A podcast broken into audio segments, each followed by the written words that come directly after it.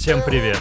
Это Антон Маслов, и вы слушаете «Маслобойню» — первый подкаст на русском языке про B2B продажи. Он создан для тех, кто ими занимается, либо вынужден общаться с продавцами, ну или же для тех, кто хочет начать свою карьеру в этом направлении. Плюс это саморефлексия на тему российского делового мира и отечественной корпоративной культуры. Погнали!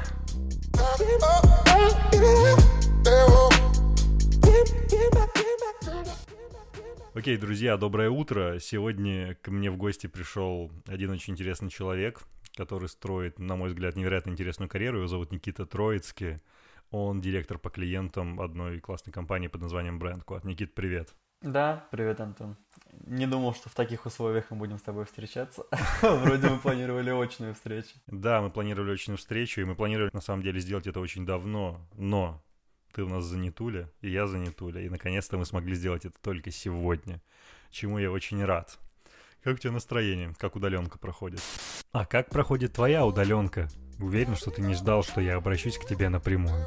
Если ты, так же как я и Никита, мечешься между работой, семьей и просмотром Ютуба, то у меня для тебя есть разумная альтернатива. Это Литрес.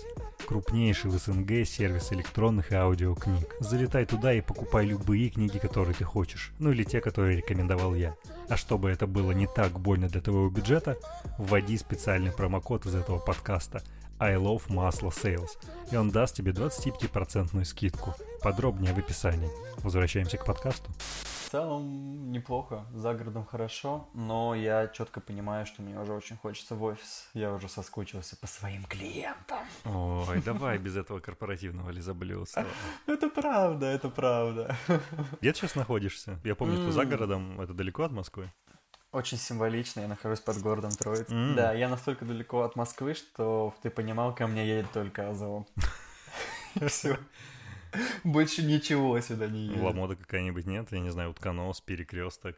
Не пользуюсь этими ребятами. Понятно, понятно. Так, слушай, для нас с тобой обоих очевидно, чем занимается компания BrandQuad. Uh-huh. Расскажи для наших слушателей в пару слов, чем занимается бизнес. Окей, okay, мы разработчики собственного софта, в основе которых лежит два основных продукта. Один продукт помогает компаниям агрегировать, хранить, передавать продуктовый контент грамотно, правильно и супер быстро в ритейл.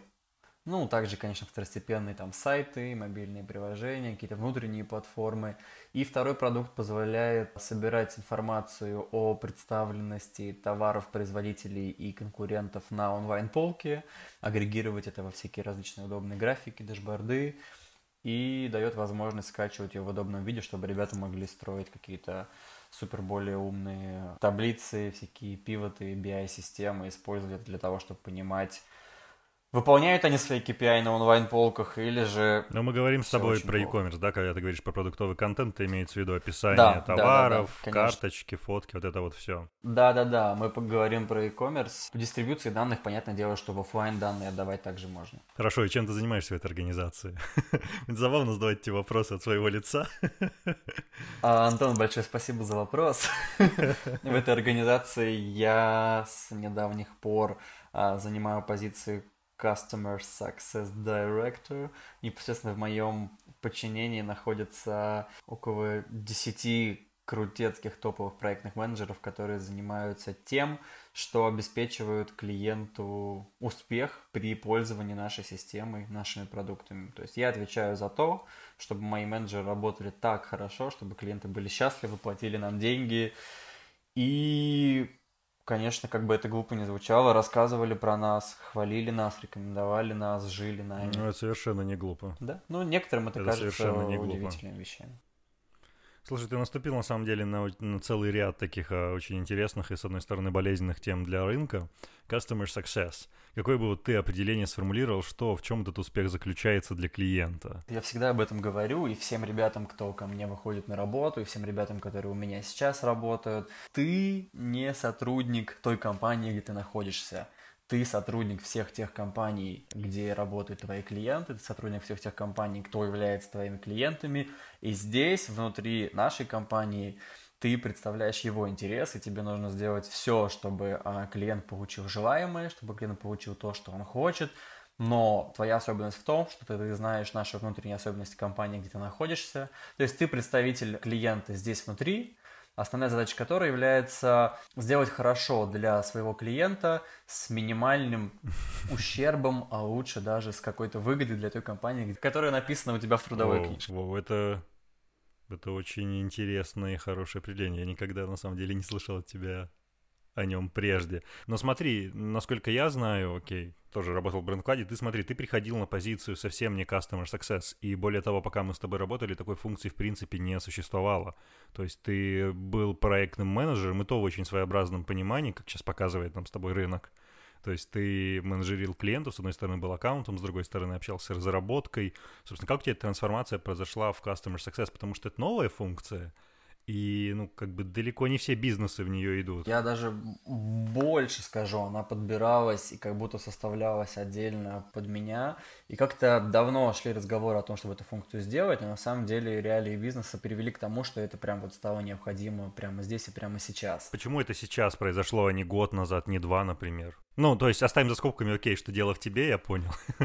Нет, если стоит с точки зрения бизнеса. Необходимость, мне кажется, пришла в том, что кризис, и у, не у всех наших клиентов все хорошо, скажем честно. И просто мы в один момент поняли, что было бы здорово в компании разделить отдельно функцию тех ребят, которые будут заниматься там продажами, и тех ребят, которые будут заниматься ведением клиента. Но сейчас мы поняли, что гораздо правильнее на чашу весов поставить людей, которые у нас сейчас есть в проектном отделе, взвесить, к чему они более склонны, к ведению клиентов, к продажам, и э, эти ресурсы грамотно расставить так на две группки э, для того, чтобы ребята могли развиваться в чем-то конкретном. Это разделение произошло, как я уже сказал, на продаванов и на тех, кто будет общаться с клиентами. Получилось так, что нужен какой-то руководитель этой функции.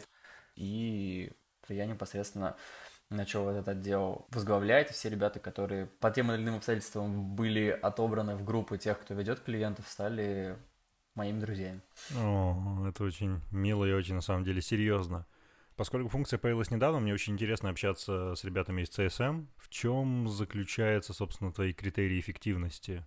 То есть как понять, что ты эффективно работаешь? Поскольку это очень эфемерная материя, клиент должен быть доволен. То есть он может быть с тобой доволен, потому что это твой друг, Мгм. с которым, не знаю, ты регулярно проводишь время, там вместе тусуешься и вплетаешь очень много личного в это общение, в эти отношения. Мгм. Ну, либо, с другой стороны, ты можешь действительно профессионально выполнять, предоставлять свои услуги, представлять бизнес, он тоже может быть счастлив. Как вы это меряете? То есть у тебя какие KPI? Ты, безусловно, прав в том, что говоришь, что человек должен быть Мгм, профессионалом, если он не разбирается в продукте, который он продает, если он не любит этот продукт. То есть человек обязательно должен любить тот продукт, который он а, продает, обслуживает. Он должен понимать какие-то последние актуальные новости. Скорее говорил именно про твои критерии эффективности, то есть как измеряется твоя эффективность. К этому и веду, да. Первый критерий эффективности, конечно, это человек должен быть профессионалом своего дела. Он должен отвечать на любые вопросы, касаемые а, продукта и сферы. Что, кто, где, почему, зачем, когда.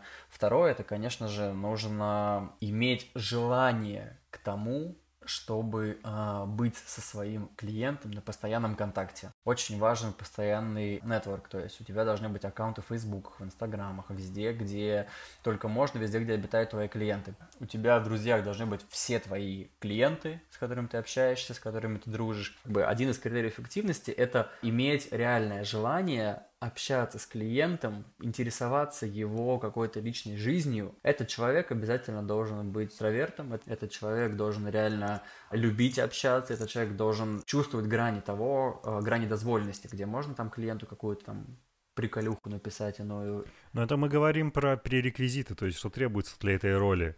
Если говорить о бизнес-результатах, то есть как понять, мне как условно собственнику, твоему руководителю, предположим, понять, что ты работаешь хорошо. Я скорее вот к этому веду пререквизиты, мы их сейчас обсудим, ты очень хорошие мысли поднял. Понял твой вопрос теперь. Это очень легко на самом деле проверяется. Если клиент тебя рекомендует, значит твой сотрудник хорош. Я очень часто наблюдаю за тем, как мои ребята приходят ко мне и говорят о том, что типа вот, ко, ко мне пришел такой-то такой клиент, дал нам контакты с- своей, своей же а, компании, но другой страны. Или вот к нам пришел такой-то клиент, поделился с нами там контактами компании вообще какой-то другой абсолютно сферы или схожей сферы. Если тебя рекомендуют, значит ты даешь хорошие результаты. У меня был кейс, когда мы подписывали одного из клиентов наших уже текущих, и клиент на стадии, еще когда документы даже не были подписаны, это были какие-то финальные встречи, где мы закрепляли условия коммерческого предложения, клиент нас свел с тремя клиентами, два из которых уже подписаны, Ого. один из которых будет подписываться в ближайшее время. То есть это насколько показывает мастерство PM, а насколько показывает профессионализм того, что человек делает на встречах, mm-hmm. как бы вот это, ну, mm-hmm. это уровень. То есть тебя клиент даже Подписал не... Подписал трех клиентов, пока подписывал клиента. Ну да, да, да, то есть даже не текущий клиент потенциальный, да, там уже все было решено, как бы оставались какие-то формальности, но мы все знаем, что эти формальности иногда бывают роковыми. Клиент уже рекомендует, клиент уже дает контакты, уже сводит. Это было такое адовое время, когда все обычно загружены и говорят, угу. давайте уже после новогодних праздников Майских. созвонимся. Майский, да, наша любимая тема. Но для меня это уровень, это очень хорошо. Второй показатель, который показывает, э, что твой PM хороший, то есть клиент его любит, это, конечно же, дни рождения, гендерные праздники и какие-то праздники типа Нового года. Если мой PM получает подарки от клиента, это говорит очень о многом. Я, я всегда очень люблю а, смотреть на лица ПМов, которые получают подарки. То есть, если вдруг там приходит к нам а, дама с ресепшена... Впервые. Ну, а, впервые особенно, да. Приходит дама с ресепшена, говорит, там, Маш, пойдем, там к тебе курьер подъехал. И я знаю, что там, ну, понятное дело, Новый год через две недели. Я всегда иду тоже, ну, типа, знаешь, так невзначай по телефону разговариваю. Когда я вижу, когда там, а, там та же Маша берет пакет, а там клиент прислал какой-то подарок. И это, ну, вообще все равно, что в этом пакете лежит. Вообще не важно, что. Картридж для принтера, пофигу. Это же подарок. Это просто, ну, это внимание. Это непередаваемое ощущение. И я даже до сих пор на каждом подарку рад, как, как, как, как просто не в себе. Поэтому это тоже очень важно, как бы это показатель того, что клиент тебя любит. Если мой PM получает подарки, если мой клиент рекомендует нас, как Брэнквад в целом, это, конечно же, большой показатель. Плюс, конечно же, есть опросы, результаты опроса хорошие, то есть именно хорошие, не средние, не никакие, не нейтральные, не плохие, то как бы твой подчиненный работает хорошо и тебя в целом любит. Ну и плюс, конечно, я всегда, это больше, наверное, к рекомендациям, к первому пункту, э, прослеживаю uh-huh, соцсети uh-huh. Там, по хэштегам и так далее. Очень приятно, когда кто-то, вообще человек, которого ты не знаешь, пишет, ребята, посоветуйте какую-нибудь, пожалуйста, PIM-систему, мы тут задумались про каталог, и человека 4, как бы, твоих там клиентов. Брендквад, брендквад, брендквад. Брендквад, брендквад, брендквад. Да. Даже сразу отмечают меня, моих PM-ов, это, конечно, непередаваемые чувства, это очень круто. Ты меня заставил провалиться в какую-то яму ностальгии на самом деле. Потому что я сначала вспомнил, как я получил первый подарок от э, одной крупной компании, над которой мы с тобой работали тоже под Новый год. Это было типа, ого, ничего себе, вау. Вот это прям было, о, так круто. Потом про вот эти вот, когда тегают где-нибудь на Фейсбуке, или ты сидишь в каком-нибудь чате и просто там, типа, ребята, посоветуйте там, не знаю, мне нужен хороший врач, а еще ПИМ-система. И все такие, брендклад. Да, это круто. Это очень круто. Слушай, ну ты на самом деле назвал очень интересный критерий. Причем это очень большая парадигма, которая строится вокруг рекомендаций и референсов. Ну, на мой взгляд, я записывал подкаст про CSM, как бы, мне кажется, это основной вообще критерий успешности, если вас рекомендуют. А у тебя есть какие-то, не знаю, KPI или ответственность с точки зрения выручки каких-то таких количественных бизнес-показателей? Есть такие показатели, как оплаты. Если клиент платит, Ты имеешь в виду без задержки? Значит, все хорошо. Задержки, они все тоже чем-то вызваны. Если есть задержка, и как бы ты понимаешь, что задержка вызвана не тем, что там клиент переходит на электронный документооборот, а просто ни, ни, ни с чего, это тоже звоночек.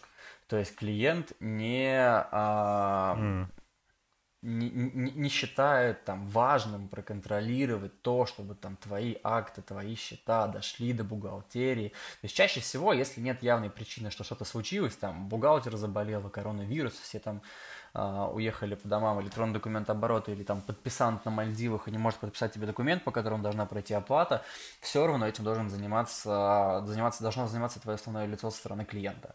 Если происходит задержка, никто не может объяснить почему, это не очень хорошо. Это не очень плохо, но и не очень хорошо. PM проглядел, то есть каждый PM должен понимать, какой у его клиента процесс оплаты, как это происходит, как это работает. Конечно, факт того, что деньги пришли, это тоже большой показатель как раз о том, о чем ты спросил. Плюс, конечно же, как и у всех, а, мне кажется, агентств, uh-huh. у всех софт-компаний есть не один-два продукта, и больше, и больше. И плюс в рамках одного и того же продукта можно расширяться. Если клиент расширяет свои, ну, свой портфель, по пользованию нашими продуктами, приобретает новые продукты. Э, ну, про upsell, да, говорим, Ну, получается? да, про upsell. Расширяет условия тех продуктов, которыми он уже пользуется. Тоже большой показатель. Значит, PM работает хорошо, клиент понимает, что те деньги, которые он нам платил до этого, уже, в принципе, освоены, там, окупились, можно идти дальше. Как бы если клиент реально готов выделять деньги, то это большой показатель. Это очень хорошо и также показывает на а, хороший результат твоего PM. Бывает такое, что PM типа даже к этому не причастен, то есть клиент сам приходит и говорит, ребят, знаю про то, что у вас есть аналитический mm-hmm. модуль, давайте там его уже брать. Не знаю, где он про это узнал, услышал отзыв, прочитал статью, ему пришел какой-нибудь таргетинг там в Инстаграме от нас и так далее. И если человек готов это делать, это все равно очень хороший результат. Человек готов с этим PM внедрять новый продукт, человек доверяет этому PM обучать своих пользователей, которые научат его пользоваться этим продуктом, человек готов к тому, чтобы этот человек тебя сопровождал, объяснял тебе, зачем это, рассказывал, зачем тебе это, и отвечал на все любые mm-hmm. твои запросы. Это тоже очень большой показатель. Блин, ну да, ты на самом деле комбо и назвал по большому счету upsell. Upsell, опять референсы, короче, количество показателей, mm-hmm. завязанные, опять же, на признании, на уважении и Интересная, да, работа? Мне кажется, это очень интересно. Мне кажется, это очень интересная работа, потому что здесь много очень изобретательного, креативного в подходе к тому, как организовать этот процесс. То есть, может быть, это звучит сухо, но лично, на мой взгляд, я не знаю, подтвердишь ты это или нет, здесь очень много нестандартных возможностей для того, чтобы как раз эти отношения построить угу. и обеспечить какой-то вот бесперебойный процесс того, что деньги приходят, новые продукты приобретаются, вас зовут на какие-то, возможно, даже неформальные внутренние мероприятия, угу, с вами да. тусуются, с вами готовы выступать. Это очень здорово. Она, конечно, требует много технических навыков. Ну, это понятно, да. Но, но это что, что самое главное, здесь нет каких-то ограничений. Это не, ну, не изученная mm-hmm. на 100% среда, это не изученная на 100% какая-то такая, знаешь, должность или функция, которая во всех компаниях присутствует, 100-500, например, статей, каких-то описаний. Это все интересно, и ты, по сути, являешься частью того, кто это создает, кто это развивает и так далее. Я очень, как бы, этим горжусь. Ну, лично а, у нас в компании в целом, и у меня в команде я также эту вещь так вниз транспонирую, то оков нету каких-то рамок. У нас достаточно у всех ребят развязаны руки. Этот Бранкват это целая площадка, целая платформа, где ты можешь сам дорабатывать себе имя, где ты можешь сам развивать себя, где ты можешь, в принципе, делать то, что... Ты грамотно пазу сделал. Ты можешь сам зарабатывать себе имя. Я просто к тому, что это очень важно, когда человек понимает, что ему доверяют, и что, в принципе, он уполномочен mm-hmm. принимать очень важные решения без там согласования со мной, потому что я выпускаю его целиком полностью с развязанными руками, и в работе с ними я больше используюсь э, как советчик я не люблю, она присутствует, uh-huh. я не люблю вот эту грань типа руководитель, подчиненный, я твой босс, ты мой холоп. Нет, такого нет. Ну, то есть у меня... Звучишь прекрасно, но я видел, как ты у ребят принимаешь задачи в конце дня, знаешь ли, ты вполне себе босс, прям... Бывает. Прям даже бывает. мне становилось неловко. Но, слушай, босс включается Босс включается тогда, когда задачи ставятся, когда ты даешь человеку вседозволенность, mm-hmm. то, о чем я тебе сейчас говорил, ну, в рамках бизнеса, в рамках нормы, когда ты понимаешь, что, возможно, задача уже закрыта, и типа прошло месяца три, как ты ее поставил, вы 500 раз ее обсудили, и у тебя понимание, что задача выполнена, и ты ее давал не просто так, а потому что у тебя есть какой-то следующий этап, который ты хочешь сделать сам или руками своего ПМа, и ты понимаешь, что это не закрыто, и ты сейчас еще месяца на 3-4 на встанешь, чтобы это сделать, Конечно, тут включается босс, потому что, ну, без этого нельзя. В компаниях надо дружить, но дружба не равно какому-то понебратству. Ну, то есть и должны все равно соблюдаться какие-то грани, и я эти грани включаю в каких-то особых случаях, когда я понимаю, что ну, по-другому я эту информацию уже просто не донесу до человека. Вот как раз хотелось бы спросить по поводу граней. По поводу пререквизитов и критериев успешности, не знаю, менеджера по счастью, боже мой, так, так пошло по-русски звучит, мне кажется, на английском это гораздо круче. Менеджер по счастью, менеджер по успеху клиентов. Это все, знаешь, какие-то продавцы на галерах, которые должны продавать без оклада. Customer Success функция. Смотри, ты сказал про очень интересный момент, грань между тем, как дружить, но при этом не быть понебратом не, вка- не скатываться в понебратство. Слушай, я хотел спросить не про технические пререквизиты, я хотел спросить как раз про грани. То есть ты отлично удерживаешь грань между боссом и действительно хорошим советником, возможно, старшим товарищем, да? как ты... Ну, я к этому иду. У меня бывают с этим проблемы. Раньше их было много, я к этому иду. Ну, слушай, у тебя получается это хорошо, сто процентов. Ну, на мой взгляд, опять же, по моему субъективному мнению. Ну, как ты это выдерживаешь угу. между общением тебя и твоего клиента, потому что, ну, у тебя действительно со всеми, кого я знаю, да, это правда. Не знаю, кто меня знает, у тебя со всеми очень хорошие отношения, при этом они профессионально хорошие, там нет такого, что прям брат брату брат, mm-hmm. и это уже начинает мешать работе. Это всегда даже остается в рамках хороших профессиональных коммуникаций. Как ты это делаешь? Скажи. Блин, не знаю. это правда, я согласен с тобой, что это сложно объяснить и передать. Я очень часто пытаюсь, знаешь, какие-то мысли зафиксировать, написать, чтобы понять, как-то это, как к этому обучить, как этому научить. Это очень сложно. Основное, ты правильно подчеркнул, что как бы эти отношения не переходят какие-то рамки, что грани они есть, что важно, чтобы эта грань была, и она была была хороша. Основное, конечно, что должен быть профессионалом. Я говорил уже про это раньше. С тобой начинают дружить, и твое мнение лишь начинают спрашивать, когда понимают, что ты в этом разбираешься. Это как и в работе с какими-то рядовыми сотрудниками, так и в работе с какими-то топами. Рано или поздно ты реально начинаешь понимать необходимость в общении с людьми, которые находятся реально на каком-то C-левеле в компаниях твоих клиентов или в компаниях даже, ну, не твоих клиентов. Мне кажется, что у тебя тоже по-любому есть на ум сразу придет, не знаю, один человек точно в какой-то компании, с которым ты, ну, очень бы хотел дружить, общаться, пить кофе и так далее, какой-то топчик топовый, но у вас нет пока такого диалога, и ты не понимаешь, почему. И вроде бы ты пытался что-то для этого делать, может быть, не пытался. Так вот, ключ, который открывает эту дверь, это реальный профессионализм, то есть нужно этому человеку показать то, что ты в этом разбираешься, и что ему не будет лишним потратить время на то, чтобы с тобой пообщаться, и он сможет что-то из этого подчеркнуть. Второе, то я бы хотел в эту вот этот фундамент mm-hmm. вот этой грани между тобой и клиентом, что обязательно всегда должна быть грань между любовью и здравым смыслом.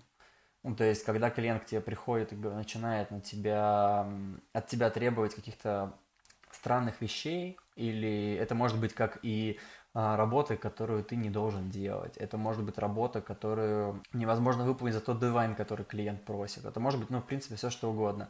Ты всегда должен на корню пресекать факт того при общении с клиентом, что на тебя нельзя садиться и свешивать ножки ты профессионал, как и в отрасли, в которой ты крутишься, так и в деловом общении, так и вообще в каких-то основных пониманиях бизнеса. Uh-huh. Если клиент приходит к тебе с нереальным дедлайном, ты должен уметь ему объяснить, что это нереально выполнить в этот дедлайн. Конечно, там, я сейчас пропускаю всякие, я там тебя очень сильно люблю, ценю нашим сотрудничеством. Ну, конечно, это не должно быть супер пошлым, но, в принципе, в любом общении с клиентом клиент должен чувствовать, что ты реально очень хочешь все сделать возможное для того, чтобы сбылось то, что он от тебя просит, но нужно всегда понимать, что грань здравого смысла всегда должна быть, потому что ты как исполнитель понимаешь ресурсы, понимаешь загруз, понимаешь время, и э, надо уметь клиенту на корню пересечь факт того, что на тебя нельзя садиться и свешивать ножки. Это не скажется на вашей дружбе, это не скажется на том, что клиент там не будет тебя любить. Это скажется на том, что клиент будет понимать, факт того, что ты реальный профессионал, что ты не примешь его дедлайн, дашь свой, но он точно будет уверен в том, что ты этот дедлайн выполнишь, он точно будет уверен в том, что если ты говоришь, что эту задачу нужно сделать по-другому, ты знаешь, что по-другому, э, сделай эту задачу по-другому, будет так, как, как клиент захочет. Потому что, не знаю, когда ты приходишь к э, человеку, который строит тебе дом со своим каким-то графиком, своими чертежами, и тебе человек скажет – так не будет работать, тебе просто вода не будет поступать по, там, я не знаю, по трубам, и у тебя вода будет из розеток течь. Ты же не скажешь, нет, я точно знаю, что вот эти чертежи, вот этот БТИ будет работать. Так и здесь. Ты лучше знаешь, как это нужно сделать это помогает зафиксировать грань того, что клиент будет советоваться с тобой, и постепенно-постепенно он будет ждать от тебя дедлайн, он будет от тебя ждать, как лучше должен выглядеть образ результата или то, как ты к этому результату идешь. Это очень важно, и это как бы основа того, чтобы клиент начал тебе доверять, это основа того, чтобы клиент понимал, что на тебя нужно тратить время, а дальше мы уже переходим к стадии того, что клиента надо любить. Это то, что я рассказывал про соцсети, то есть э, это достаточно очень прямо супер легко. Я буквально вчера проводил своим ребятам такое небольшое обучение. Мы зашли на страницу одного из моих клиентов в Фейсбуке, и из этой страницы за минут пять мы поняли, какой он любит алкоголь, в каких двух компаниях он работал до этого. Одна из них наш клиент, вторая клиент, которому мы реально очень хотим зайти. Вчера мы ему уже написали о том, что он поделился контактами этой компании, и он поделился. Мы оттуда сразу поняли, какими видами спорта он увлекается. Мы оттуда сразу поняли, в каких университетах там он учился, заграничных или не заграничных. Один из университетов, кстати, совпал с универом ПМа, который э, его ведет. Он заканчивал тот же самый университет. То есть соцсети, они важны. То есть ты сканируешь карточку своего клиента и забираешь оттуда очень большое количество информации, которая может тебе помочь. Все даты, дни рождения, свадьбы, там, не знаю, рождения детей должны быть забиты у тебя в телефоне. Ну, удалишь потом, я не знаю, когда ты уволишься или решишь сменить какую-то свою карьеру там или что-то в этом роде. Но все эти даты должны быть у тебя, все эти даты должны тебе напоминать хотя бы за день, в зависимости от того, насколько ты легок на подъем, чтобы организовать клиенту какой-то презент, какой-то знак внимания. Все твои клиенты обязательно должны поздравляться. То есть тут, конечно, зависит от э, возможности компании, где ты работаешь, но если у тебя есть э, клиент женщина, она должна получить на свой день рождения цветы. Но вот что хочешь, вот, вот делай с собой, но это реально так и нужно. Если ты понимаешь, что компания там жмотится и тебе с этим сложно, по-любому а, тебе не будет лишним там из своего же бюджета выделить какие-то деньги на эти цветы, подарить клиенту в знак внимания. Это окупится и подарком, который тебе потом клиент подарит, и тем, что потом клиент будет к тебе более расположен, upsale ами, рекомендациями. Это но это максимально важно. Это как, я не знаю, ты идешь э, знакомиться с э, мамой своей девушки и покупаешь этой маме цветы. Это, ну, просто правило этикета. Если, не знаю, день рождения у мужчины, это всегда как бы сложнее. Тут обычно, скорее всего, какая-то бутылка, а что, можно идти, смотря как ты с клиентами общаешься. Это очень важно. Нужно понимать, как бы, что в жизни у клиента происходит, спросить его про собаку, спросить его про друзей, там, я не знаю, про семью, про свадьбу, напомнить ему там про какое-то мероприятие. Я не знаю, даже если ты видишь, что твой клиент все время тусуется в парке Горького, и ты ходишь туда каждые выходные, удели минуту, я не знаю, в час, погляди вокруг, может, ты там его найдешь, он там катается на скейтборде. Случайно наткнитесь, пообщайтесь. Но как бы весь этот лайф им нужно пользоваться. Если ты понимаешь, что где-то можно пересечься с клиентом, пусть даже тебе ничего от него не нужно. Надо этим возможностями пользоваться, потому что любое касание, любая точка соприкосновения может окупиться тебе в то, в то, чего ты даже не ожидаешь. Ты не знаешь, что в голове у твоего клиента. Может быть, он сейчас думает о том, чтобы взять новый продукт, может, он вообще думает, чтобы к тебе в компанию уйти, может, он вообще перейдет в другую компанию и заберет тебя с собой. Вот из таких каких-то простых и, казалось бы, очевидных вещей, которые почему-то люди не делают, строится, наверное, та самая грань, те самые особенности, наверное, про которые ты меня спросил. И, наверное, последнее, чтобы я сюда еще добавил, ни в коем случае, просто никогда не разделяйте в компаниях а, своих клиентов а, людей на роли. ЛПР, бюджет холдер или какой-то пользователь, который заходит и заносит Ты информацию в систему. Да, это ну, в, в, в моей функции это абсолютно не важно.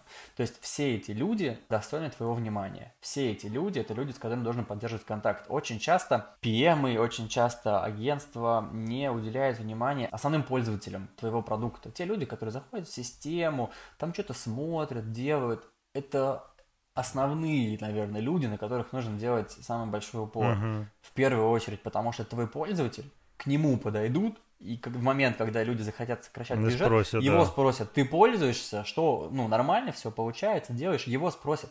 ЛПР, человек, который подписывает тебе договор, человек, который согласует с тобой коммерческое предложение, в 90% случаев даже не зайдет в эту систему и не будет пользоваться твоим решением, которое ты ему даешь. И вот эти люди, они для тебя самые важные, потому что тебе нужно поддерживать с ними контакт. Если человек умеет э, пользоваться твоим продуктом и пользуется им, значит компания живет. Именно этот человек будет внутри отстаивать тебя. Именно этот человек на ланче расскажет кому-то другому о том, что да вы что, реально этим еще не пользуетесь? Вот вы тупые, типа, у вас такие проблемы, о которых вы сейчас рассказываете, просто потому что вы этим не пользуетесь. Что самое важное, статистика показывает, что а, люди, которые находятся вот на вот этих вот должностях обычных пользователей, они быстрее и чаще растут, потому что те люди, которые находятся на тех вот топовых функциях, им сложно расти, потому что они уже очень сильно выросли. А те люди, которые являются основными пользователями, они, ну, по практике, раз в год или раз в два года либо растут внутри этой компании, и тебе это на руку, либо растут переходя в другую компанию. И в другой компании она может быть как твоим текущим клиентом, так и новым. Не нужно ни в коем случае расстраиваться или огорчаться, когда твой клиент, хороший, действующий клиент, который пользуется, переходит к другому клиенту. Это наоборот счастье и радость. Тебе не нужно тратить время на обучение. Человек туда принесет то, что он уже знал по тебе в прошлой компании, а если он еще и переходит в другую компанию, это просто радость и успех. Человек реально сможет помочь тебе туда зайти. Сто процентов. Это очень классно, этим нужно пользоваться. И чаще всего именно эти люди испытывают недостаток внимания со стороны агентств, и это очень важно. И я это не говорю сейчас с целью того, что это Ну да, ты сейчас говоришь... Что ты там должен быть каким-то подовым, коварным чуваком, у которого вот. есть замысел. Вот. Ты должен этого человека любить. И, как я говорил в самом начале, у тебя должно быть желание общаться с клиентом и любить его. Если ты это делаешь из-за того, что говно. это нужно, это не работает. Это вскроется рано ну, или поздно, это говно, чувствуется. Ты должен сам, именами, да, конечно. реально понимать, что это исходит из тебя, ты должен любить людей, и ты должен понимать... Ты предосхитил вопрос. Я хотел тебя спросить, что, типа, не кажется ли тебе, что все эти советы, которые ты даешь, они немного искусственные, и в первую очередь следует действительно заинтересоваться человеком и в него влюбиться? Это правда, следует то, действительно заинтересоваться человеком и в него влюбиться. Как бы, если ты... Это самая главная основа. Конечно, если ты человек, который, в принципе, умеет это делать, но у тебя не получается а, это сделать с кем-то из текущих клиентов. Скажи мне, всех ли своих родственников ты любишь? Ну, спорим, что нет. Конечно. Это приходит конечно. со временем, это приходит с практикой, это приходит с результатами. И у меня, ну, бывает практика такая, что даже мы клиентов переводим там на другого PM, если мы понимаем, что там люди, ну, просто не сроднились. Не потому, что человек плохой. Да, это очень важно. Лучше, я не знаю, если ты ищешь себе нового человека или нового сотрудника, лучше, я не знаю, полгода сидеть в просаке и никого не нанимать, если ты понимаешь, что тебе не приходит человек, который умеет это делать, обладает этим качеством любить людей просто за то, что они есть. Ну да, это очень важно. Заканчивает тем, что это приносит деньги, начиная от того, что ты сам себе делаешь имидж, ты сам себе расширяешь кругозор людей, с которыми ты общаешься. И, ну, это непередаваемые чувства, когда ты понимаешь, что твоего мнения считаются, и ты можешь написать там клиенту в 10 часов вечера какой-нибудь просто полный бред, типа ахаха, смотри, я нашел картинку с твоим именем, где там голуби тебя будет и говорят, а кошки тебя будет и говорят, Наташа, мы все проспали и так далее. И вы с клиентом полвечера ржете, и это просто ор выше горы. Я говорю, я недавно созванивался с клиентом, он мне позвонил mm-hmm. сам в воскресенье, что-то спросить по работе. Мы 40 минут до этого угорали над тем, он мне прислал фотографию, какие он себе купил лосины на Вайлдберрисе, чтобы дома ездить на велосипеде, потому что он боится выходить на улицу, что его там менты повяжут на пробежке. И мы просто ржали. Чувак просто, он там один из ходов, мы ржали над его фотографией, где он стоит в обтянутых лосинах около велосипеда. Это просто шикарно. Слушай, дай-ка я переведу немного на корпоративный язык все, что ты наговорил а, для слушателей, которые не привыкли к простому человеческому общению, не привыкли к подкастам. Кажется, Никита, то, о чем ты говорил, по сути, возможность стать и способы пути стать доверенным советником. Есть такая очень распространенная фраза, словосочетание, то есть человек, к мнению которому доверяют, который профессионал, которого слушают, это завоевывается, это завоевывается и достигается. И фундаментом для этого как раз служит искреннее профессиональная любовь. Я думаю, что мы можем это так назвать. Искренний интерес в человеке, чем он занимается, что он делает. Далеко не со всеми эта химия может срастись, и каких-то универсальных инструментов для того, чтобы это построить, нет. Точнее, они есть, но они не всегда работают, они не всегда как бы выстреливают. Но это значит, что ну просто не клеится, такое бывает. Невозможно быть для всех хорошим. Я уверен, что и у тебя есть какие-то не очень приятные кейс-сообщения, но ты их просто грамотно уводишь от глаз сообщества, и мы о них не знаем. Ха, все бывает, все бывает, но рано или поздно все равно должно все перейти в нормальное. Ну, кстати, знаешь, забавно происходит, что, например, в одной компании человек, у тебя с ним вообще не клеится общение, да, то есть ты думаешь, что ну, скажем, это самый сложный случай среди всех, там, с кем ты общаешься в бизнесе А. Но потом этот человек переходит в бизнес Б, и он тебе начинает первый писать, и прям такой вообще, как будто вы тысячу лет были знакомы, такой добрый, открытый, думаешь, мать твою, что изменилось-то? И, ну, не знаю, просто у человека были какие-то проблемы на прошлом месте работы, возможно, ты там, не знаю, подходил к нему, когда у него всегда было плохие настроения, да, Тут он изменился, раскрылся с другой стороны. Его среда обитания и изменилась. Все, и он стал к тебе да, по-другому. Да, да, он стал получать больше денег. Угу, конечно, начал находиться в другом месте. Да, главное тебе всегда быть хорошим, на волне позитива. То есть даже на встрече, которая, допустим, тебе вообще ничего не принесла, нужно оставить максимально позитивные о себе какие-то воспоминания. Слушай, мне кажется, что встречи, которые кажется, что тебе ничего не принесут, то да, самые полезные да, встречи. Да. Вот у меня опыт такой есть. Вот ты прям сидишь, думаешь, я никогда не... Я просто, знаешь, там вот время 11 часов дня, у тебя встреча в 2, ты такой думаешь, блин, ни хрена не успею поработать, вот сейчас сделать, ну там, mm-hmm. сначала надо разгрести задачи со вчера, поставить задачи там своим там сокомандникам, коллегам, товарищам. Будет уже там, знаешь, пол первого. Блин, в час уже надо выдвигаться, чтобы не опоздать, чтобы не бежать в мыле. Блин, может отменить эту встречу, слиться? А, как не хочется идти. В итоге в час ты выходишь, в два ты на этой встрече, и на нее каким-то боком... В промзоне в мытищах. Да, блин, да. Или где... Да, или в промзоне в этом, в Очаково, например. Ты думаешь, блин, зачем вообще поехал в эту, простите, глушь? А на встречу приходит mm-hmm. там совершенно случайно весь топ-менеджмент, у тебя бах за одну встречу закрывается какой-нибудь там, не знаю, контракт или важное решение. Ну да, да. Ты да. вообще не хотел туда идти. Но получилось так, что просто произошло что-то невероятное, и у тебя очень существенный прогресс по клиенту наступает. Ну или ты пришел в компанию, там оказалось нет какой-то супер большой надобности в, твоей, в тебе, или реально проблемы с деньгами. Я говорю про те проблемы, когда есть реально проблемы с деньгами, а не когда менеджер хреново продает. И как бы человек оттуда переходит куда-то, вы вроде нормально, на позитивном ладу разошлись, человек переходит в место, где деньги есть, в место, где э, человек понимает, как бы, что ты там реально нужен, и твой контакт находится, вы заново встречаетесь, продаете рассказ. То есть даже если ты приходишь на встречу и понимаешь, что ты как бы, ну, не особо ты там нужен, надо все равно как бы показывать любовь к своему продукту, понимание, что у тебя есть, как ты это представляешь, потому что как бы именно этим ты запоминаешься, и это сарафанное радио никто не отменял. Ты не знаешь, с кем дружит этот человек, ты не знаешь, там, кто его мама, кто его брат, и если ты пришел и уже открыл рот, начал выступать, сделай это так, как будто бы, я не знаю, ты на премии Оскара выступаешь и благодаришь всех угу. о том, что они помогли тебе его получить. Да, и знаешь, наверное, важный пункт, что даже если твоя оскарская речь не удалась, и тебе сегодня сказали нет, наверное, больше для sales ов, но у тебя все равно есть какая-то sales-функция, да, sales-компонент, это не значит, что тебе сразу необходимо начать говнить, поставить пометку в CRM, что там эти люди, они там не очень хорошие люди, и как-то принять эту обиду uh-huh. на личный счет, потому что, ну, из нашего с тобой опыта мы знаем, что там проходил год, и случался какой-то невероятный камбэк, и там за месяц uh-huh. происходило все то, что не происходило год, например.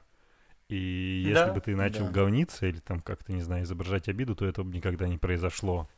Потому что обиженных, как говорится, воду возят. воду возят. Слушай, ну тут даже, знаешь, такой совет. Если у тебя есть какой-то супер негативный эмоциональный э, фидбэк после встречи, после общения с каким-то человеком, и ты сам, сам себя знаешь, отдаешь себе отчет, что ты из тех, кто эмоциональная личность, как я, ляжь поспи, вот через денек зайди и занеси в CRM информацию о том, как прошла встреча, что вы делали. Все утихнет, ты уже сам проанализируешь, где ты был неправ, где там клиент сказал сгоряча, и напиши угу. как бы сухой остаток по факту.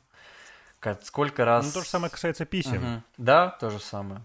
Если тебе надо написать письмо, и тебе пришло какое-то письмо с наездом, и ты как-то, не знаю, мисинтерпретировал те эмоции, которые были вложены, может, они даже не были вложены.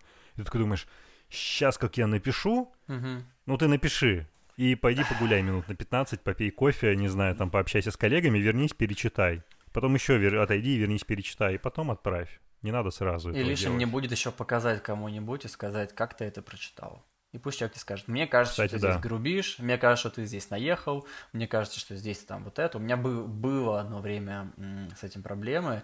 Мне да? говорили, Никит, ты в этих письмах пишешь так, как будто ты на меня ругаешься. Я говорю, да в смысле? Как я ругаюсь? Я нормально пишу. Я читаю человеку письмо, как я его писал. Он говорит, да, нормально. Он мне читает, как он его прочитал, и реально жесть. И у меня было время, когда я обращался к своим коллегам, э, причем это было в Бранкваде, я обращался к своим коллегам, чтобы они почитали и сказали, звучит здесь, как будто бы я ругаюсь, злюсь или нет. Че ты ко мне никогда не подходил? Ты тогда еще не пришел к нам. А. Это была внутренняя, это была внутренняя переписка с клиентами, у меня никогда не было таких проблем.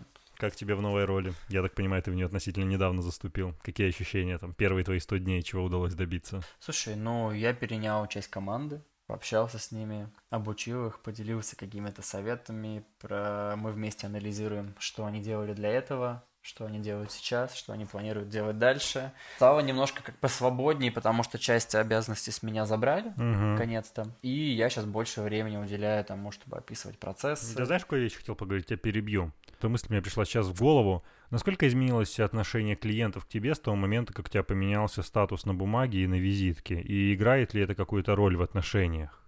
То есть есть ли какое-то иерархическое восприятие? Да, играет роль. Я вот говорил недавно тебе про людей, тех самых топов, с которыми хотелось бы там общаться, но непонятно было почему. Вот без прикола момент, когда э, изменилась должность, я его изменил в подписи. Во-первых, процентов 30 клиентов это просто заметили, люди читают подпись, непонятно зачем, для меня это открытие, меня прям поздравили, написали, прислали скрины, это те клиенты, которые не супер активны в соцсетях. Часть людей, с которыми как раз я раньше очень хотел там общаться и не понимал, как к ним подойти, начали со мной общаться в вечер или на следующий день, когда я опубликовал а, там в Фейсбуке информацию о том, что типа изменилась должность, теперь я такой, там письмо, там всем спасибо, мы усердно к этому шли. Люди стали общаться, чаще писать, отвечать на письма. Ну, то есть не то, чтобы без ответа на их письма у нас ничего не двигалось, я просто больше к тому, что именно само уже внутреннее общение, типа one-to-one, все дела, изменилось отношение. Как бы единственная дверь, которая для меня открылась э, с переходом в эту должность, в эту функцию, это дверь того, что люди стали более серьезно подходить к общению э, со мной, к моим письмам. Не, не так много таких людей, их всего два человека, но все равно я рад. Не скажу, что меня это не порадовало. Мне кажется, существует некоторое восприятие, которое так или иначе приобретается там с молоком матери, когда ты приходишь работать в корпорацию, что есть условная вертикаль, и человек с позиции директор, угу. почему-либо, хоть по шариковым ручкам, он а. все равно директор, и это какое-то вертикальное чувство дает, и необходимо считаться. Не знаю. Если вы, дорогие слушатели, не получаете фидбэк на свои какие-то высказывания, письма, то может быть потому, что вы не директор, дарю вам отмазку, чтобы было не так обидно, что вас игнорируют. Ну, это такие супер выборочные ситуации, но они бывают, да. Да, конечно, это совершенно не кейс вообще для всего, и, как правило... это не мешает общаться лично, когда человек присутствует на встречах. И это не помогает, более того, строить эти отношения. То есть, неважно, какая у тебя 100%. позиция, важно, что ты знаешь. То есть, ты не станешь доверенным советником просто потому, что у тебя там на визитке написано что-то ну, что угу. типа считается какой-то высокой должностью. Если ты да. нифига не знаешь, то тебе не будут доверять. Тебе могут доверять, даже если ты там, блин, интерн, но ты пришел на встречу и такой, так, ребят, ну, мне кажется, что так, так и так. И твоя идея понравилась всем, ну, с тобой будут считаться. Потому что клиент, мне кажется, очень быстро понимает на встрече, вот кто из перед ним них сидящих угу. реально в чем-то разбирается. Это сразу видно. Очень смешная ситуация вот с этим человеком, про который я тебе сейчас как раз рассказываю, то, что он, он начал наконец мне там отвечать и писать после того, как у меня изменилась моя роль. На Фейсбуке была очень смешная ситуация. Пару раз назначались встречи моего ПМа с э, командой этого человека. Он топ в одной из крупнейших FMCG-компаний. Каких компаний? Косметических? FMCG. FMCG. FMCG пару раз назначали встречи, я там был как бы не обязательный, но он хотел со мной познакомиться. Ну, по моим личным там ситуациям, у меня на эти встречи два раза не получалось приехать. Ну, там важные были причины, мне прям день в день не получалось а, никак до него доехать. И на третью встречу в итоге я смог приехать. Он заходит в кабинет, смотрит на мои ботинки и говорит, но наконец-то сразу видно, кто пришел. Парень в Баленсиаге. Это было так смешно. Я ему говорю, во-первых, это, говорю, не Баленсиага, а Кельвин Кляйн. Я еще не настолько Барвиховый хревелач. Но это было очень забавно. То есть уже тогда было понятно, типа, что... Кто тут главный? Ну, типа, ну, нет, типа, знаешь, э, человек-сорока, то есть человек, который а, смотрит на какие-то вот такие маркировки, какие-то такие триггеры.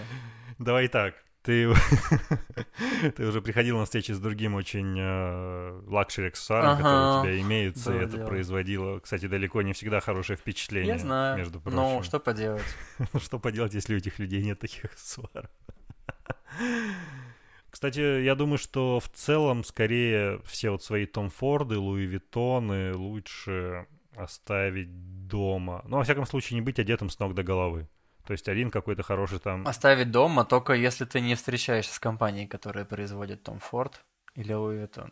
это лишним не будет, это большой показатель качества. Не, ну разумеется, если ты идешь в Луи Ви, то будет круто, что ты придешь там, не знаю, с кем Если ты придешь с какой-нибудь, типа, там, штучка от Луи, да, это прикольно. Или там, не знаю, с парфюмом, которые эти ребята знают. Это такие, как бы, очень важные детали, которые могут считаться, ну, да, да, совершенно неосознанно. Не, ну так эти излишние вещи, они, конечно, не нужны. Э, не будет ничего хорошего, если ты пойдешь в какую-нибудь, я не знаю, там, э, FMCG-компания, которая производит продукт со средним чеком, не знаю, 79 рублей, ты приедешь туда на Порше, весь в каком-нибудь там, я не знаю, том Форде, Баленсиаге и так далее. Ну, ничего хорошего в этом точно не будет. Так ты позволишь людям чувствовать себя некомфортно, которые будут Да, находиться с да, тобой на встрече. Ты встречаешься Конечно. с обычными людьми, которые, ну, одеваются в тех же магазинах, что и ты, но ты вот зачем-то надел, я не знаю, там свой костюм тройку, даже если она там не Том Мгм. Форд. Но, блин, людям будет просто некомфортно, они будут думать, это какой-то очень важный перец, и, ну, в общем, такой будет дискомфорт, который не позволит нормально общаться. Если ну и знаешь, никогда не будет одеваются- лишним заранее уточнить у тех, кто организует встречу, какой формат мероприятия и есть ли Да, какие-то да. особенности по дресс-коду. Минута тебя займет это спросить, но ты не будешь в какой-то неловкой ситуации. Поэтому я помню ситуацию, когда мы с тобой ездили на встречу в тот самый э, Луи Vuitton, и мы с тобой весь день думали, что же одеть. У меня натерли туфли, ты помнишь, и я шел Да со встречи с туфлями в руках, потому говоришь. что меня натерло просто все. Ой, причем это была очень... ну, это, не бес... это бессмысленная встреча была или не бессмысленная, я просто не помню. Мы же ведь так серьезно подготовились, а выхлопа, по-моему, никакого не было. Не было, не было. Слушай, ну, все потом во что-то куда-то выльется. Может быть, где-то выхлоп получили, просто мы не знали, что это именно от этой встречи. Может быть, может быть. Ну, в любом случае, там... Да, я же задумался. Блин, чувак в Баленсиаге пришел. Это очень хорошая история. Расскажи еще какие-нибудь cool story со своих встреч. Ну, что-нибудь такое interesting, что ты прям не ожидал, и тебя это очень удивило и рассмешило. О, знаешь, подожди, подожди, подожди. Я не хочу тебя убивать этим вопросом. Придумай встречу. Знаешь, о чем я хочу спросить? Про юмор. Ага. Чувство юмора на встречах. Это очень важно. Я знаю, что... Я предупрежу своих слушателей, что ты, мать твою, шутишь иногда очень оскорбительно по отношению к своим коллегам на встречах. И к этому привыкнуть не всегда просто. Особенно в первые разы. Расскажи про вот свое чувство юмора и на самом деле нужно шутить, не нужно шутить, как ты к этому относишься? Слушай, ну про очень оскорбительно это ты немножко, мне кажется, пережестил. Я вроде пытаюсь Ну не ладно, ладно, не очень шутить оскорбительно. оскорбительно, да, особенно при клиентах. Это очень такая шаткая грань. Слушай, без юмора вообще никуда. Мы в России люди, которые любят юмор, и каждый человек любит мимасики, каждый человек любит видосики, каждый человек в любом возрасте, любой должности имеет что-то, над чем он любит поугарать. У меня ни одна встреча не проходит без какого-то юмора, без какой-то шутеечки, которыми я пользуюсь. Они в основном, конечно, самопроизвольные, это импровизация. Ты в любом случае должен почувствовать, уместно это здесь будет вообще или нет. То есть, если люди сами шутят, если там светлое пространство, хорошее настроение, тепло, светло, люди более-менее расположены, ты видишь, что никто никуда не торопится, что, в принципе, уместно было бы что-то там такого шуткануть, чтобы Мгм. вот разрядить обстановку. У меня была один раз очень смешная шутка, когда это была первая встреча с клиентом. э, Мы пришли в кабинет, а, сели, все серьезно. Там такой кабинет, знаешь, с камерами, которые нас снимали. Я не знаю, это вообще они потом смотрят или нет. Мы этих людей видим впервые. Проводим презентацию, рассказываем, что как работает. И заходит женщина в кабинет. Такая веселушка, смешная. А у них, видимо, встреча была здесь до этого. И говорит, а, ребят, а вы сумку мою не находили? Мне кажется, я здесь сумку оставила. И я не знаю, черт меня дернул. Я говорю, знаете, мы ее нашли, и, ну, к вашему сожалению, мы ее на Авито уже выставили, и ее уже купили. Она там чуть на пол не упала с смеху, и было так это все смешно. Люди, с которыми мы сидели на встрече, ну, которые нас слушали, тоже очень знатно с этого угорнули. Просто я в Ну, момент очень почувствовал, что это достаточно подходящий момент. Чтобы разрядить. Было очень смешно. Она прям, она прям очень с этого поугорала, да. Особенно, когда потом этот клиент стал нашим, и она была один из людей, кого мы обучали. Это было прям бомбово. То есть она уже к нам пришла расположенная, она убрала компьютер и занималась тем, что реально слушала нас, потому что у нас с ней уже был какой-то, было какое-то такое касание Сумку на интересное. выставили. Один раз у меня была шутка какая-то не очень удачная. Ты, по-моему, тоже тогда был. Мы выступали фарм мероприятие, и мы выступали в здании, где проходит стендап. Мгм. Да, я был на И этом я моменте. очень долго думал, это была заготовленная шутка, я очень долго думал, давать или не давать, думал, ладно, выйду на сцену, посмотрю на людей и пойму. Вышел, посмотрел, вроде более-менее расположенные. И я ей говорю, типа, да, ха-ха, наш сегодняшний стендап, типа, с такой-то компанией, нашим клиентом мы начнем там с того-то, того-то. Думал, что, типа, люди угорнут, Вообще не был взрослый сработало, к контингент, они, мне кажется, даже не поняли вообще, куда они пришли. Не, ну, как бы это не стартануло, не выстрелило, ну, ничего страшного. Главное не унывать. Как бы, ну, тут на- надо также важно понимать, из тех ли ты людей, на ком может сказаться не залетевшая шутка. Если ты из тех людей, кто после этого замкнется, расстроится, там это, лучше не делать этого. Проведи встречу, сделай все на высшем уровне, и там в конце, если будет уместно, можешь, конечно, где-нибудь угорнуть. Один раз у меня была очень смешная шутка. Блин, вот все, пришло, варит в голову, не могу вообще остановиться. Была очень смешная шутка. А, Мы встречались а, с одним клиентом, а, и, ну, я презентовал там продукты, а, шла, шла, шла встреча, было очень забавно. А одна девочка, с которой я пришел, очень хотела пить, и она пила прям, ну, вообще без остановки. То есть она налила одну бутылку воды, вторую, сходила к окну, забрала со стола третью. И что-то клиент тоже сам над этим угорнул, типа, ха-ха, зам жажды и так далее. Я говорю, да, типа, очень любим пить, я, я вам советую после нашего ухода еще бутылки пересчитать. Они там просто все попадали со стульев, все над этим угорали, девочка тоже очень смеялась, и до сих пор там, когда мы к этому эти клиенту бутылки. приходим, люди, которые были на этой встрече, все время там вспоминают эту встречу, говорят, да, что пару, пару пачек бутылок у них все-таки после нашей встречи Это очень здорово. Это должно быть уместно. Это должно быть уместно. Это реально должно быть уместно. Слушай, скажи, пожалуйста, ты материшься на встречах? Бывали у тебя встречи, где ты употреблял мат? Нет, никогда. Ты Нет. считаешь, что это абсолютно Нет, неуместно? Это абсолютно неуместно. Людей это может триггерить, это непрофессионально.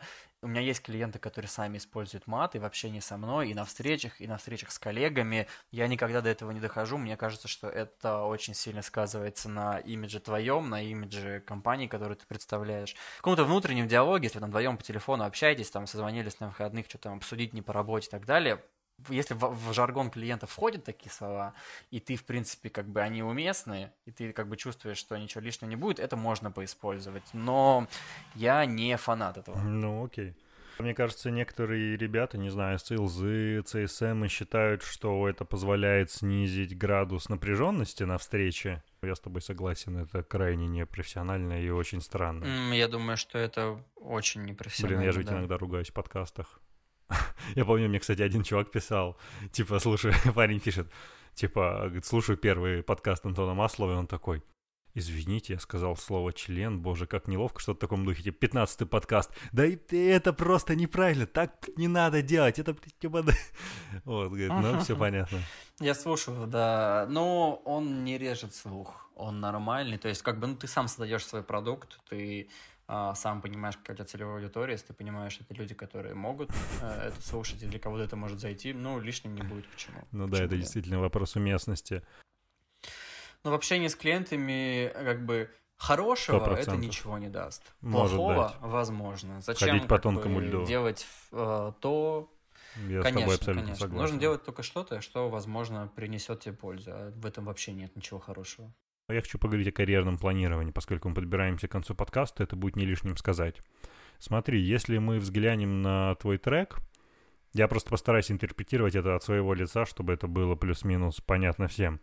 Ты пришел на роль фактически младшего аккаунт-менеджера. На испытательный срок, да. Мгм. Я никогда не работал в IT. Ну, по сути, аккаунт-менеджер с техническим компонентом. То есть ты пришел в IT-бизнес, да, ты должен понимать там, что происходит в разработке, но на уровне правильной интерпретации Мгм. бизнес-задач. То есть от тебя не требовалось тогда знать какие-то особенности, там, не знаю, программирования, не знаю, структурирования, в общем, что угодно, архитектуры. Затем ты, собственно, очень круто прокачал аккаунт, компонент аккаунта. К этому Мгм. добавились некоторые технические знания, которые позволили назвать себя PM. И затем фактически ты возглавил новую такую инкорпорированную функцию успеха Мгм. клиентов, которая включает в себя аккаунтинг Ну да. и там технический какой-то супервайзинг. Что дальше? То есть, условно, если вот сейчас мы постараемся побрейнштормить, горизонтально или вертикально, какие возможности открываются? То есть я не говорю, куда ты будешь переходить, а именно функционально. Как ты думаешь, куда Мгм. это можно лучшим образом переложить, если дел- сделать шаг влево или шаг вправо, и куда, если сделать шаг вверх? Я сейчас хочу в этом аккаунтинге более закрепиться. Я хочу поработать с теми клиентами, которые раньше были не моими клиентами, а теперь стали моими клиентами, потому что все наши клиенты теперь мои клиенты. Я хочу пообщаться с этими людьми, Например. игрушки. А, да, кстати, игрушечники никогда не И было. их больше, и не только игрушки. Это я просто к примеру привожу. То есть сейчас в два, в три раза вырастет просто количество касаний, количество контактов, с которыми я буду дружить, с которыми я буду знаком. Куда меня выведет общение с ними, неизвестно. Мгм. Я хочу сейчас а, заиметь большее количество связей, знакомых, друзей, потому что мы практически со всеми клиентами перешли уже со стадии клиента на стадию друзья. И второе, я хочу сейчас, конечно, на этой должности немножко пойти в обучение. Мне это очень интересно. У меня у мамы педагогическое образование, и в компании, где мои родители сейчас работают, одна из ключевых функций, которыми они занимаются, это обучение, менторинг персонала. Я хочу тоже попробовать в этом развиться. Мне было бы очень интересно тот, а, м, тот штат, который сейчас я имею, обучить всему тому, что знаю я, без какого-либо засорения совести. У меня нет проблем с а, передачей каких-то моих интеллектуальных э, знаний. Я их не скрываю, и как бы для меня самое основное, чтобы люди, которые работают у меня в штате, были крутыми, и если уходили куда-то, Окей. факт того, что они работали со мной, о чем-то говорил. Что дальше, пока сложно сказать, потому что где как бы я сейчас работаю, ну, мы так на стадии стартапа. Я не про бизнес говорил. Я говорил именно функционально, то есть, что, да, что бы ты хотел усилить и куда, возможно, эта роль может вывести, но я так понимаю, что это только начавшееся путешествие. Это только начавшееся И пока путешествие. непонятно. Да, пока я вот говорю, хочу закрепиться в аккаунтинге, хочу начать заниматься каким-то тьюторством, обучением и, возможно, дальше смотреть какие-то новые горизонты того, где можно будет э, либо в этой должности, если я пойму, что она мне нравится и она хороша, расти, либо дальше расти куда-то наверх э, в рамках того, где я сейчас нахожусь. Поживем, увидим, что будет дальше. Ну, каково это быть топ-менеджером в свои 25? Блин, Антон, ты меня об этом спрашиваешь каждый день. Я не знаю, это круто, я часто ловлю себя на этой мысли, я... ну, это придает уверенности в себе, это придает какой-то статусности, и мне нравится, мне комфортно в этой среде, но ни в коем случае не планирую останавливаться и хочу расти дальше. Е, Я могу как поздно сказать, это был Е. Никита Троицкий. До свидания. На нашей волне 98,8.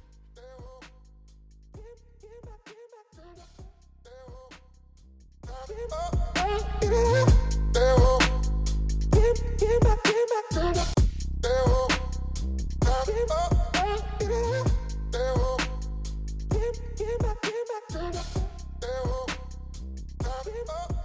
Yeah.